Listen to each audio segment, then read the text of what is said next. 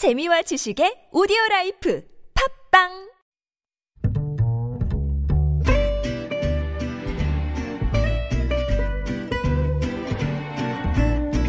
Good evening, everyone. Welcome to the evening show. 존 볼튼 전 미국 백악관 국가안보 보좌관의 회고록 내용이 국내외 언론을 통해 알려지면서 파장이 상당합니다. 특히 한미 정상 간 협의 내용과 관련해 정의용 청와대 국가안보실장은 볼튼이 상당 부분 사실을 크게 왜곡하고 있다라고 입장을 밝혔는데요. 자세한 내용 서울타임즈에서 전해드립니다. 김지윤의 이브닝쇼 시작합니다.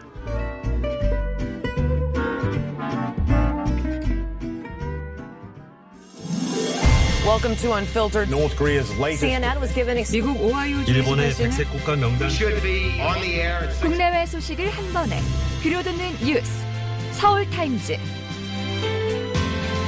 네, 서울 타임즈 오마이뉴스 박정훈 기자 그리고 정상근 기자와 함께합니다. 어서 오세요. 네, 안녕하십니까.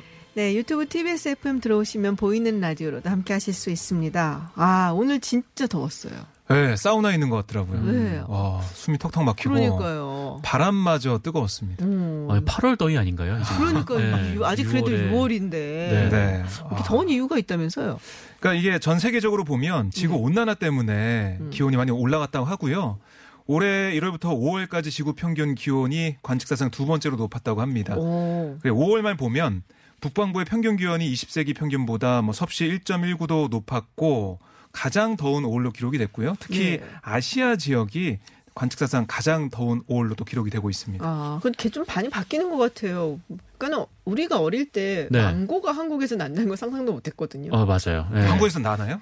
네, 제주도. 어, 그래요? 네, 뭐 지금 뭐 패션 프루트라든지 맞아, 맞아, 예, 맞아. 열대 네. 과일들이 뭐 생산되고 있죠. 근데 예전에 올 겨울도 좀 돌이켜 보면은 굉장히 안 추웠던 음, 겨울이었잖아요. 맞아요. 네. 또 원래 항상 한 1월 말 2월쯤 되면 이제 한강이 얼었다라는 뉴스를 음. 항상 봤던 것 같은데 또 올 겨울은 그런 소식 한 번 없이 그냥 지나간 맞아요. 것 같아요. 상당히 예. 온난하게 지나갔는데 이렇게 하니까 또 여름이 이렇게 덥네요. 예, 네. 근데 마스크까지 써야 돼가지고. 어, 맞아요. 네, 이중고입니다. 커요. 마스크 맞습니다. 껴야 되고. 또 그렇다고 너무 에어컨 바람 쐬셔갖고 냉방병 걸리시지 않도록 조심들 하시기 바랍니다. 자, 오프닝에서도 얘기를 했는데요. 이제 조은 볼튼 전 백악관 안보, 국가안보 보좌관. 네.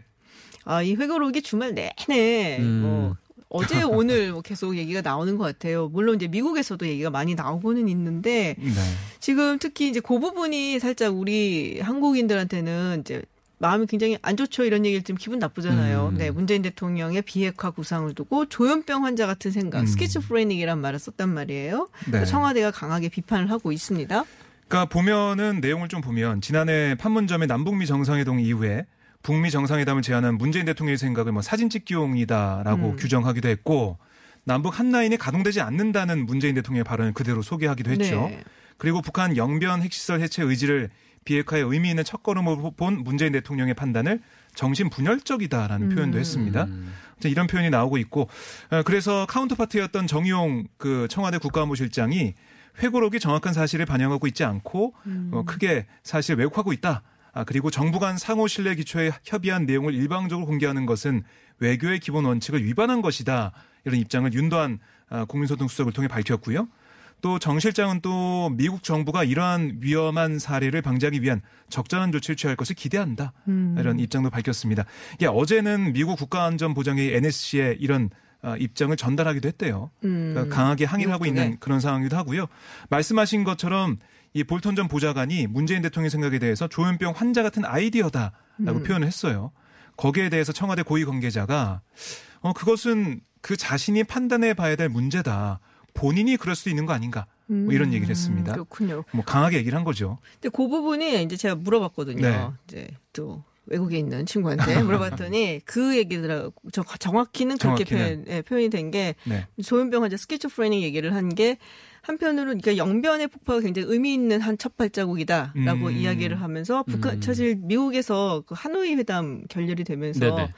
어 그랬었잖아요. 그러니까는 행동 대 북한이 이제 뭐 하나씩 하나씩 단계적으로 나가는 행동 대 행동의 원칙 이거를 미국이 거부를 한 건데 거부한 건 잘했다라고 이야기를 하면서 동시에 이제 영변 얘기를 했다는 거예요. 그건 앞- 앞뒤가 안 맞는 거 아니냐 이렇게 얘기를 했다는데 음. 아마 이제 우리 정부 입장에서는 어떻게 좀 그래도 뭐랄까 구슬린다고 해야 되나요? 아니면 설득을 설득을 해야 네. 되나요? 근데 그런 입장을 이제 표현을 한 거를 이런 식으로 음. 표현을 한 것 같은데, 근데 음. 뭘 아마 전, 뭐 예, 전체적인 맥락이 있었을 텐데 네. 딱 어떤 부분만 발췌를 해서 이 자- 회고록에 넣다 보니까 음, 이존 볼턴이라는 사람의 기억이 편집이 돼서 이 회고록이 만들어진 거잖아요. 그렇죠. 그걸 좀 감안해서 볼 필요는 있는 것 같습니다. 그리고 워낙에 사실은 굉장히 대북 강경론자고 네. 그 우리가 소위 얘기하는 보수에서도 굉장히 보수적인 인물로 뭐, 잘 네. 알려져 있죠. 북한에 매파죠. 대해서 처음부터 사실 믿지를 않았기 때문에 네. 그럼 글쎄 뭐 굉장한 메모광이에요 이 사람이. 음. 그래서 그 언제 한번 이게 메모한 게 이렇게 보여갖고 거기다 적어놓은 게 글자가 음. 카메라에 찍히는 바람에 뭐라고 적었냐 막 이런 적이 한 번 있었는데 음.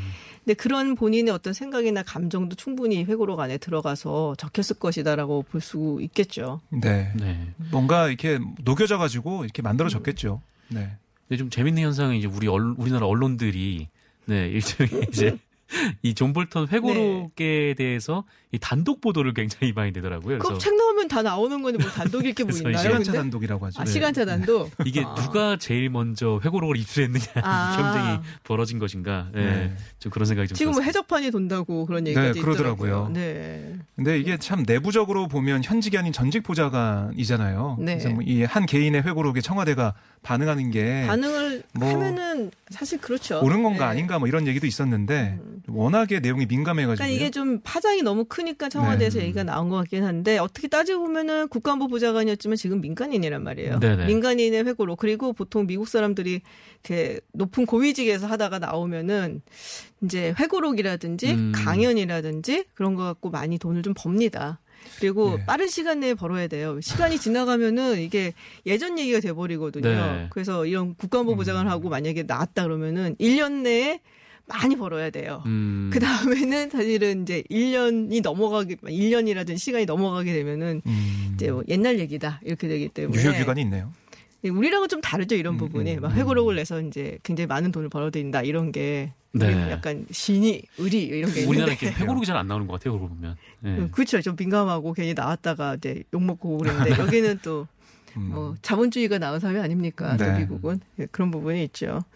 좀 감안하고 읽으면은 뭐 되지 않을까 싶은데 네. 단독 뭐 책 나오면 다 나온 얘기인데 23일 이제 뭐 다 발간이 될 텐데요. 네. 그렇군요. 알겠습니다. 국회 이야기를 좀 해보도록 하죠. 네. 김종 비대위원장이 속리산까지 갔어요. 네, 이 지난 토요일에 네. 이 속리산까지 가서 이 법주사가 거기 있죠. 네, 속리산에 가서 법조사에 간 건 그냥 간 건 아닐 텐데. 네, 주호영 원내대표가 네, 이제 그렇죠. 법- 전국에 이제 사찰을 지금 돌고 있어가지고 이 속리산 법주사로 어, 주호영 원내대표를 만나러 갔었습니다. 그래서 어, 여기서 이제 국회 복귀 일정을 뭐 논의했다, 뭐 이런 얘기가 나왔는데. 어, 그러니까 국회 복귀 일정을 논의했다라는 거는 이제 복귀를 하겠다라는 음. 시그널로 이 기자들이 좀 받아들인 모양이에요. 그러니까 왜냐면은 이 복귀하지 않을 사람하고 국회 일정을 논의할 이유는 없으니까. 그렇죠. 네. 네. 그렇죠. 근데 그래서 뭐 이번 주에 복귀한다 뭐 이런 아. 얘기가 이제 보도가 많이 나왔는데 네. 네 어 그런데 이 정작 이 김종인 위원장의 복귀 요구에 대해서 이 주호영 원내대표가 이 상황이 바뀐 게 전혀 없다라면서 이 거부 의사를 내비쳤다라는 음. 말이죠. 그래서 어, 그, 그 이후에 또 이 미래통합당에서는 이 주호영 원내대표가 복귀를 하더라도 여당 태도에 변화가 없으면 협상이 불가능하다 이런 입장을 또 추가로 내놨어요. 그래서 네. 뭐 이런 걸 보면은 이 결국 이제 주호영 원내대표 복귀를 하는 데 있어서 어 민주당이 뭔가 좋은 모양새를 만들어 음. 달라라는 이제 신호가 아닌가 좀 이렇게 해석이 좀 되고 음, 있습니다. 그렇군요. 자, 근데 이제 통합당 입장에서는 이런 얘기 나왔죠. 열려 있게 다 가져가라. 상임위원장. 네. 네, 민주당이. 민주당은 그러면은 thank you 하고 받으면 되는 거 아니에요?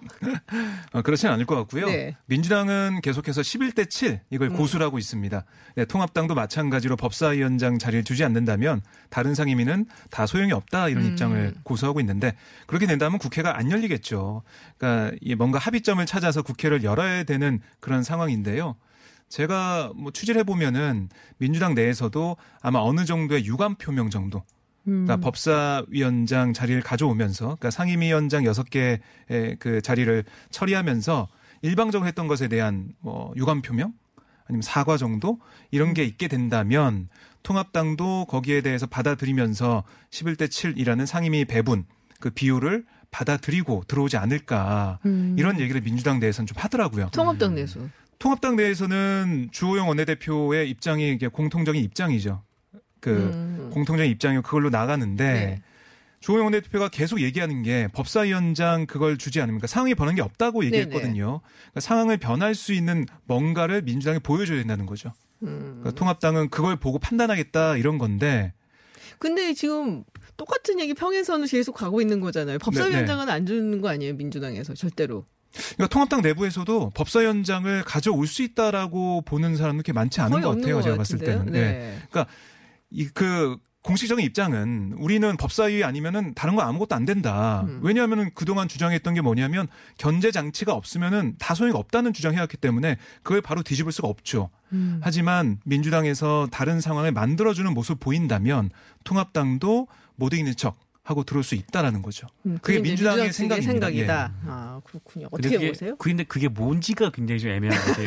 왜냐면은 이 법사위원장을 민주당이 이제 가져가는 대신 한 7개 정도의 상임위가 그러니까 이른바 이제 의원들이 좋아하는 음. 이 주요 상임위의 위원장직을 이제 통- 미래통합당으로 넘기겠다라는 네. 게 이제 마지막 협상안이었던 거잖아요. 근데 그게 어 그 그 미래통 미래- 미래통합당의 의원 총회에서 결국 부결이 되고 네. 그 이후로 이제 주호영 원내대표가 그렇죠. 떠났던 거거든요. 근데 다시 이거를 좀 받기 어려운 거고 그렇다면 이제 법사위원장을 민주당이 도로 내놓을 수밖에 없는 그런 상황인데 민주당이 또 그럴 리 그렇죠. 만무하기 때문에 어 이렇게 되면은 사실 음. 어, 풀 수 있는 계기가 없는 거죠. 그래서 지금 민주당으로서는 조금 좀 상황이 이제 네. 북한과의 관계도 좀 그렇고 좀 여러 가지 상황이 있어서 좀 밀어붙이기가 좀 어렵긴 음. 합니다만 그래도 문재인 대통령이 이달 안에 3차 추경이 통과가 돼야 된다라고 음. 언급을 했기 그죠, 때문에 맞아요. 그 타임을 고려하면은 사실 이렇게 많은 시간이 남아 있는 건 아니거든요. 그래서 그냥 18개 다 가지고 오면 안 돼요? 네, 원래 그거 그러 음, 조만간 결정이 나지 않겠나. 예, 얘기하셨잖아요, 원래. 그걸 통합당이 바라고 있는 거죠. 아. 그 일당 독재라는 프레임을 4년 내내 써먹을 수 있는. 음. 그리고 통합당 현실적인 문제도 뭐냐면 만약에 상임위원장 하나도 못 갖고 오면 3선 4선. 그러니까 음. 상임위원장을 할 수 있는 선수에 있는 사람들이 아무것도 못 합니다. 음. 뭐 그런 것도 있고 어 민주당 일부도 그렇고 제 개인적인 생각도 좀 그런데 조영원 원내대표가 사찰 자맹하는 게꼭 어, 민주당 향한 시그널이겠느냐. 아, 통합당 내부를 향한 시그널이 아니겠느냐 이런 생각도 들어요. 그러니까 11대 7이라는 어떻게 보면 알짜배기 상임위를 그 예결까지 포함해서 가지고 협상을 해서 갔는데 그게 부결을 했단 말이죠. 거기에 대한 조영원 대표의 뭔가 어 엄마가 서운한? 그렇죠. 뭐 그런 걸 표현하는 그런 게 아니겠느냐. 음. 그러니까 그런 걸 표현하면서 민주당을 향해서는 법사위에 안 좋기 때문에 내가 이렇게 와 있다라고 하지만 내부를 향해서는 아니 그러면 나 이렇게 아무것도 안 하고 있겠다라는 시그널을 보낸 거죠. 그래서 음. 통합당 내부에서 아, 이 나라가 이렇게 어려운데 그래도 우리 상임위 가서 일해야 되는 거 아닙니까? 이런 게 나올 수 있게 그걸 끌어내는 목적의 자명이 아니겠느냐 이런 생각합니다. 어른들의 세계는 복잡해요. 네. 그런 것 네. 같아요. 네. 그냥 뭐 좋으면 좋다, 싫으면 싫다 네. 얘기하고 딱 끝나면 어렵습니다. 좋은데 어려운 것 같아요. 네. 네, 다음 이야기 해보겠습니다. 제가 지난번에도 이 두 분은 언제쯤 사이가 좋아질 거야? 라고 음. 여쭤봤는데, 추미애 법무장관, 그리고 윤석열 검찰총장, 네, 만났습니다. 뭐, 어떤 얘기가 오갔는지 나오는 게 있나요? 네, 오늘 이 두 사람이 이 공정사회 반부패 정책 협의회 회의 자리에서 네. 만났는데 어, 일단 두 사람이 뭐 어떤 얘기를 나눴다라는 얘기는 안 나오고 있어요. 아, 그럼 얘기를 네. 안 했군요. 어 그리고 이제 그 좀 뭐랄까요 한 두 사람이 그 거리를 좀 굉장히 벌려서 앉았는데 어. 어, 중간에 총 다섯 분이 끼어 있더라고요. 아, 중간에 다섯 네, 명? 법무부 장관과 네. 검찰총장 사이에 이제 다섯 명. 다섯 명의 공통. 공통점이 있었어요. 마스크를 쓰고 있었습니다. 아, 진짜. 이런, 요새, 요새 좀, 네, 감이 오늘 좋아졌다 너무 했는데. 더워서 제가 아, 네. 네, 알겠습니다. 죄송합니다. 네. 네. 그렇군요. 그래서 별 뭐 얘기를 대화를 나눈 게 네, 좀 멀찌감치 앉았고 뭐 그랬다라는 거 위에 아직은 뭐 관련해서 보도가 나온 건 없습니다. 음, 그렇군요. 이제 문재인 대통령이 서로 협력하라고 예, 얘기를 했어요. 네. 그러니까 오늘 뭐라고 했냐면 지난부 지난주에 법무부와 검찰에서 동시에 인권 수사를 위한 TF를 출범했다. 권력기관 스스로 주체가 돼서 개혁에 나선 만큼 인권 수사 원년으로 만들겠다는 각오대로 서로 협력하면서 음. 과감한 개혁 방안을 마련해서 국민들이 변화를 체감할 수 있게 해주기 바란다. 아 이렇게 음. 뭐 협력해서 잘 해봐라. 네. 개혁에 나서 달라 이렇게 주문했습니다. 근데 최근에 민주당 내에서 여러 가지 얘기 나오잖아요. 특히 윤석열 검찰총장 관련해 갖고 네. 뭐나 같으면 그만뒀다. 뭐 이런 얘기도 나오고. 뭐 이런 네. 얘기가 많이 나왔죠. 네. 네. 그래서 관련해서 이해찬 대표가 오늘 그 비공개 음. 최고위원 회의에서 어, 정치적 오해 소지가 있으니까 음. 예, 당분간 그 윤석열 총장에 대한 거취는 이 당내에서 더 이상 나오지 않았으면 좋겠다. 이렇게 얘기를 했어요. 왜냐하면 또 이제 법제사법위원회라는 그 공식적인 통로가 있기 때문에 네. 어, 문제가 있다라고 생각을 하고 또 어떤 지적 지적할 지점이 있으면 이 법사위를 통해서 지적을 하면 되지 뭐 오히려 이렇게 윤석열 총장에 대한 뭐 이 사람이 한마디 못하고 저 사람이 한마디 못하는 좀 그런 상황이 더 부정적인 영향을 줄 수 있다. 뭐 이렇게 판단한 걸로 보입니다. 국민들 보기에 뭐썩 좋아 음. 보이지 않는다라는 판단을 한 것 같아요. 어쨌든 윤석열 네. 검찰총장도 문재인 대통령이 임명을 그렇죠. 했어요. 그렇죠. 예. 네. 그 얘기 들어보니까 이게 관심 자체가 3차 추경이나 아니면은 이 대북 문제 여기서 좀 벗어나서 윤석열 총장한테 집중되는 게 좀 부담스럽다 이런 얘기 하더라고요. 음, 그렇군요. 네. 급한 것도 있는데 그렇습니다. 거기다가 할 필요 네. 없다.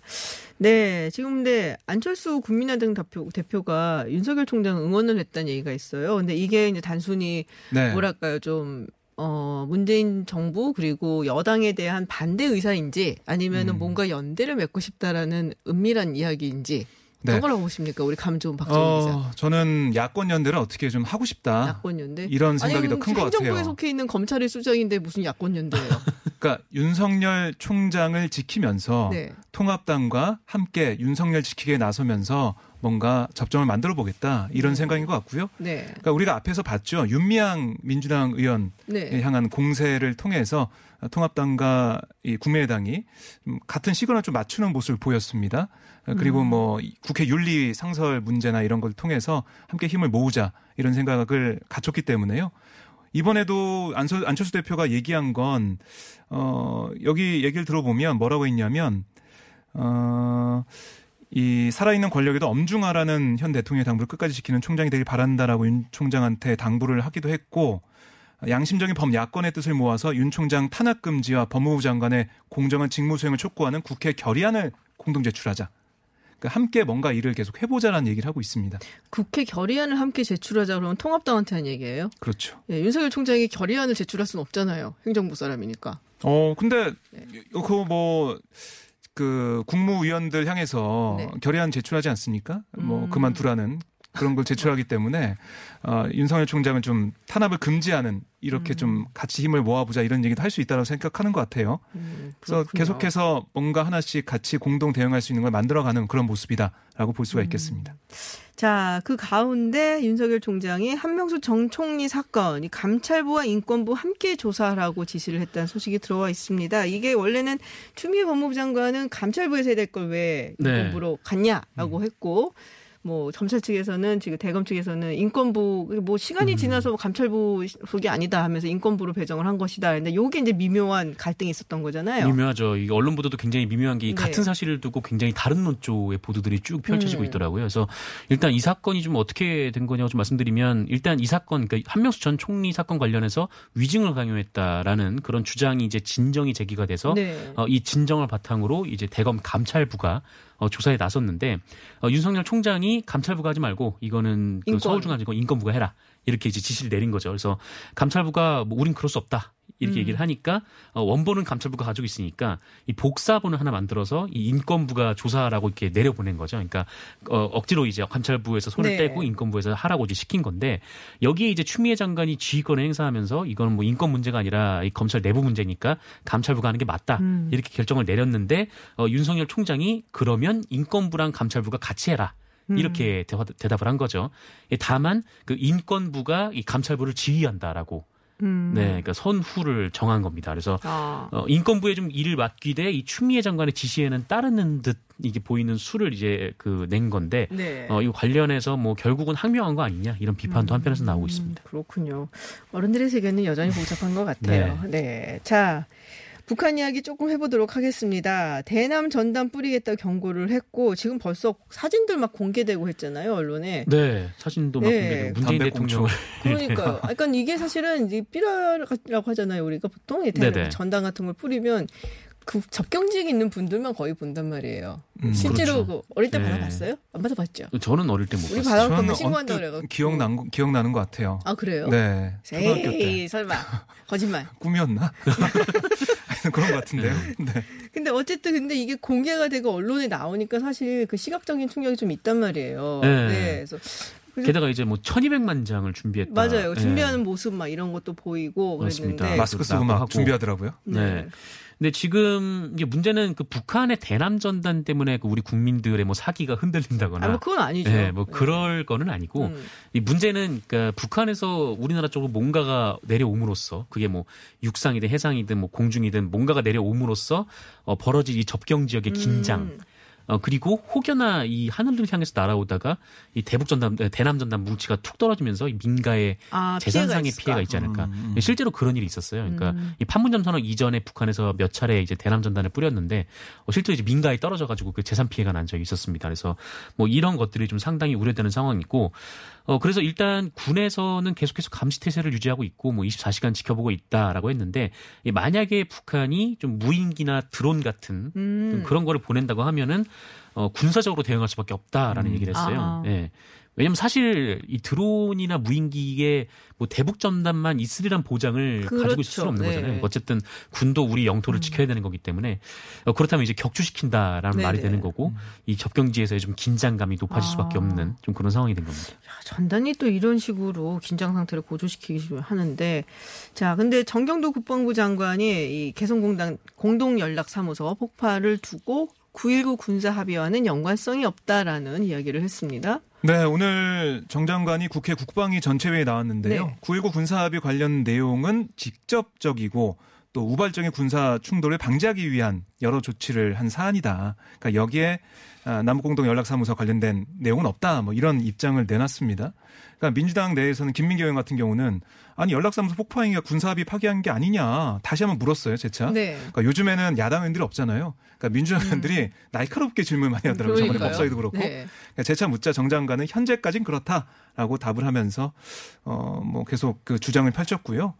어 그리고 오늘 이 접경 지역 상황을 보면 대남 확성기 방송 시설을 네, 재설치하더라고요. 맞아요. 이것도 지금 속보로 떴던데 이게 2018년 427 판문점 선언 합의에 따라서 처음으로 북한이 조치를 취한 겁니다. 음. 5월 1일에 아, 이 비무장지대에 있던 40여 곳에 있던 확성기를 치웠는데 다시 이걸 다시. 설치하는 겁니다. 음. 그러니까 판문점 선언 그 이전으로 음. 하나씩 하나씩 돌아가고 있다 이렇게 볼 수가 그렇군요. 있죠. 네. 자 지난 주말에 어, 이 기사가 뜨고 나서 굉장히 많은 분들이 네. 네, 댓글이 무서웠어요. 네, 분노도 하신 분들도 계시고, 네, 이 재포장 묶음 할인 금지. 이, 그러니까 는 음. 이게 우리가 그러니까는 쉽게 라면을 생각해 볼 수가 있겠죠. 네네. 그죠? 라면 같은 경우는 다 하나씩 포장이 돼 있는데 그거를 다시 한번 포장을 해서 뭐 4 플러스 1 내지는 뭐5 플러스 1 뭐 이렇게 음. 해서 할인해서 판매하고 그거 네. 이제 집어 오잖아요.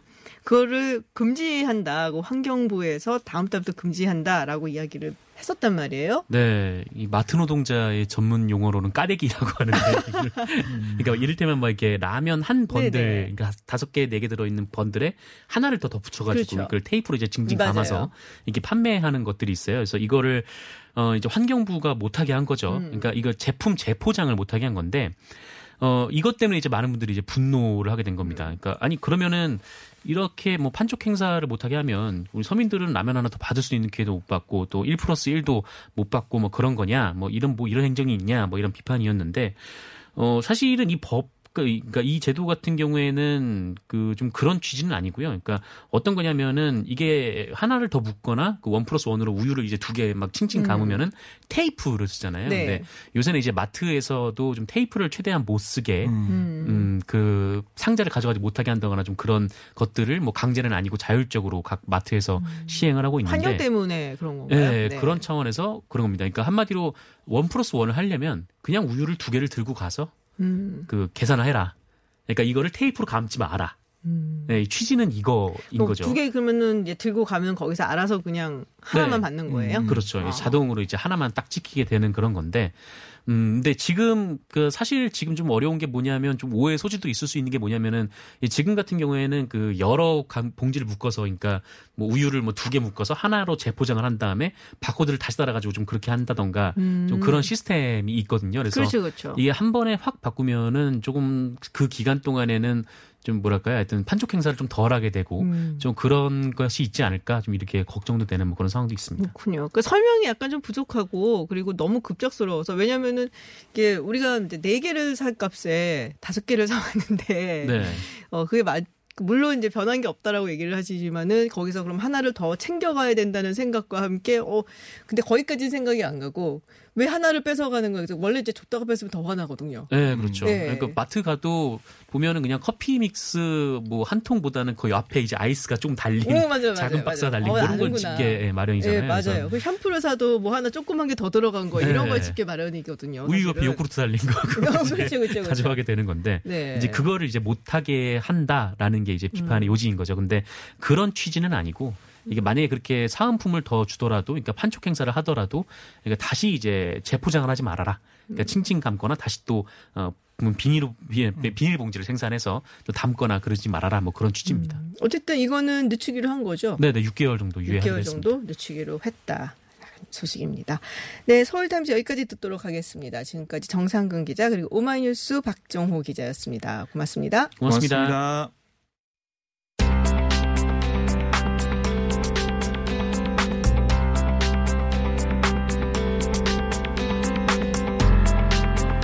오늘 오전에 인천공항공사가 보안검색원을 정규직으로 고용한다는 발표가 있었습니다.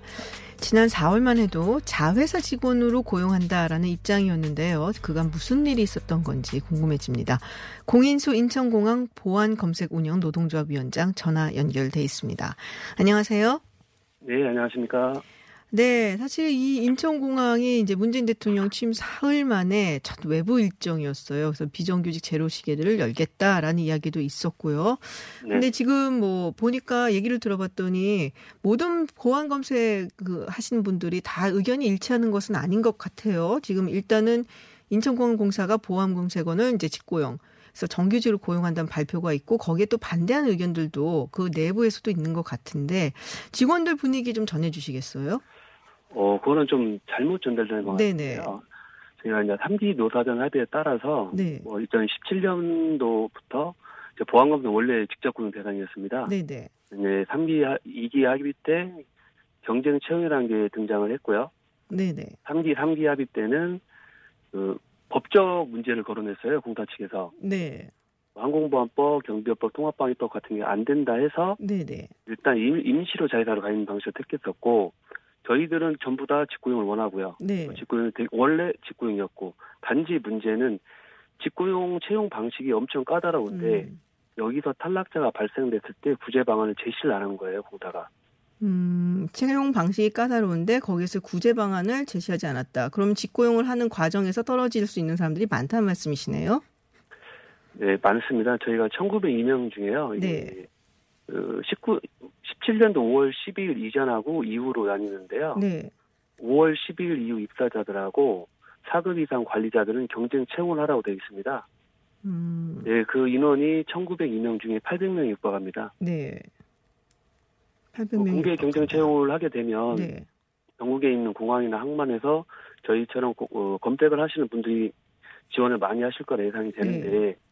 저희가 추구하는 거는 저희 인천공항에서 고생했던 직원들이 한 명의 탈락자도 없이 같이 가는 건데 음, 이 17년 5월 10일 이후라 해서 또 4급 이상 관리자라고 해서 이 사람들을 공개 경쟁 채용을 내몰고 나면 이 친구들이 만약에 한 명이라도 탈락자가 발생이 되면 공사가 어떤 방식으로 이 직원 우리 직원들을 구해줄 건지 구제해줄 건지 방안이 아예 없습니다. 지금 현재는 그거를 반대하는 겁니다. 아, 그거를 반대하는 것이다. 네. 구제 방안이 없다라는 부분.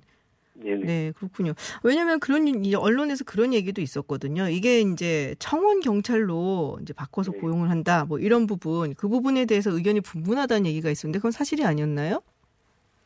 청원 경찰은 어차피 19년 12월 31일에도 거론이 됐던 거고요. 네. 거기에서도 뭐 나왔던 방식이 청원 경찰로는 될 수는 있, 있는데 네. 정부의 방침에 따라서 움직여 된다는 게 공사 입장이었어요. 네, 네. 청원 경찰은 정부 방침에 부합되는 게 아니기 때문에 좀 힘들다는 식으로 말을 했었기, 했었었고 네. 그래서 저희도 아예 그 청원 경찰을 모르고 있었다가 갑자기 이슈화가 되면서 직접 고용을 발표를 어제 하셨는데 그거는 전 직원들이 다 환영하는 일이고요. 단지 그 청원 경찰로 하면서 네. 채용 절차를 어떻게 진행할 거고 저희 노동자들이 탈락자가 한 명도 발생하는 방법을 노사가 합의가 안 된 상태에서 일방적으로 하는 거에 대한 게 문제가 있다고 보는 거죠. 저희는. 아, 그럼 청원 경찰로 하는 것 자체가 아니라 뭐 여전히 말씀하셨던 것처럼 모두가 함께 다 어, 고용이 보장이 돼야 된다는 말씀이신가요? 그쵸. 저 정부가 추진했던 게그 네. 비정규직들을 정규직화 시켜서 고용 안정을 방점을 두셨는데 저희는 어차피 17년부터 직접 고용 대상이었고요. 20년도에도 법적인 문제가 해소가 안 돼서 일단 임시로 가 있더라는 거였어요. 임시 편제 방식으로. 네.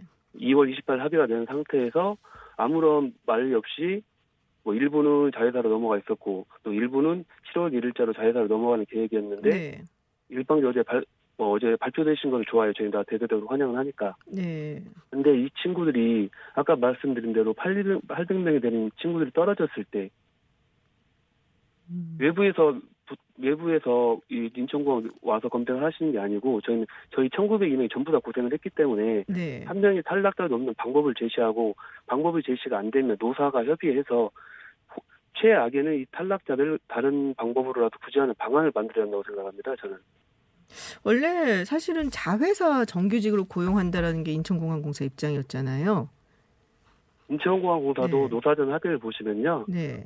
그, 뭐, 1, 2, 3기가 있는데, 3기 거에 적혀 있는 게, 어, 정확히 어떻게 되냐면, 보안검색 1902명은 네. 항공보안법, 경비업법, 통합방위법과 같은 직고용 법적 문제 해소를 고려하여 별도 회사로 사업부재 방식으로 타직무와 구별하여 편제 정장하는 데 있어요. 여기 합의서에 나와 있듯이 법적 문제가 안 돼 있으니까 가 있다는 거예요, 임시적으로. 음. 저희가 완전 자회사가 아니고요. 네. 검색은 원래 직고용입니다. 어, 완전 자회사가 아니고. 일단 법적 문제 세 가지 네네. 법이 해소가 안 돼 있으니 네네. 그 법적 해소가 될 때까지 가 있다는 거예요. 합의서를 보면. 음, 그러면은 그러면 지금 어, 노조 측에서 원하는 거는 일단은 그 800명의 탈락자 어, 나올 수 있는 800명의 탈락자 없이 모두가 1900명이 1902명이라고 해야 되는 거겠죠. 그러면은 1902명이 네. 함께 전부 다 직고용이 됐으면 바란다. 근데 그 부분에 대한 어떤 구제책이라든지 아니면은 보장이 없다라는 말씀이신 거죠.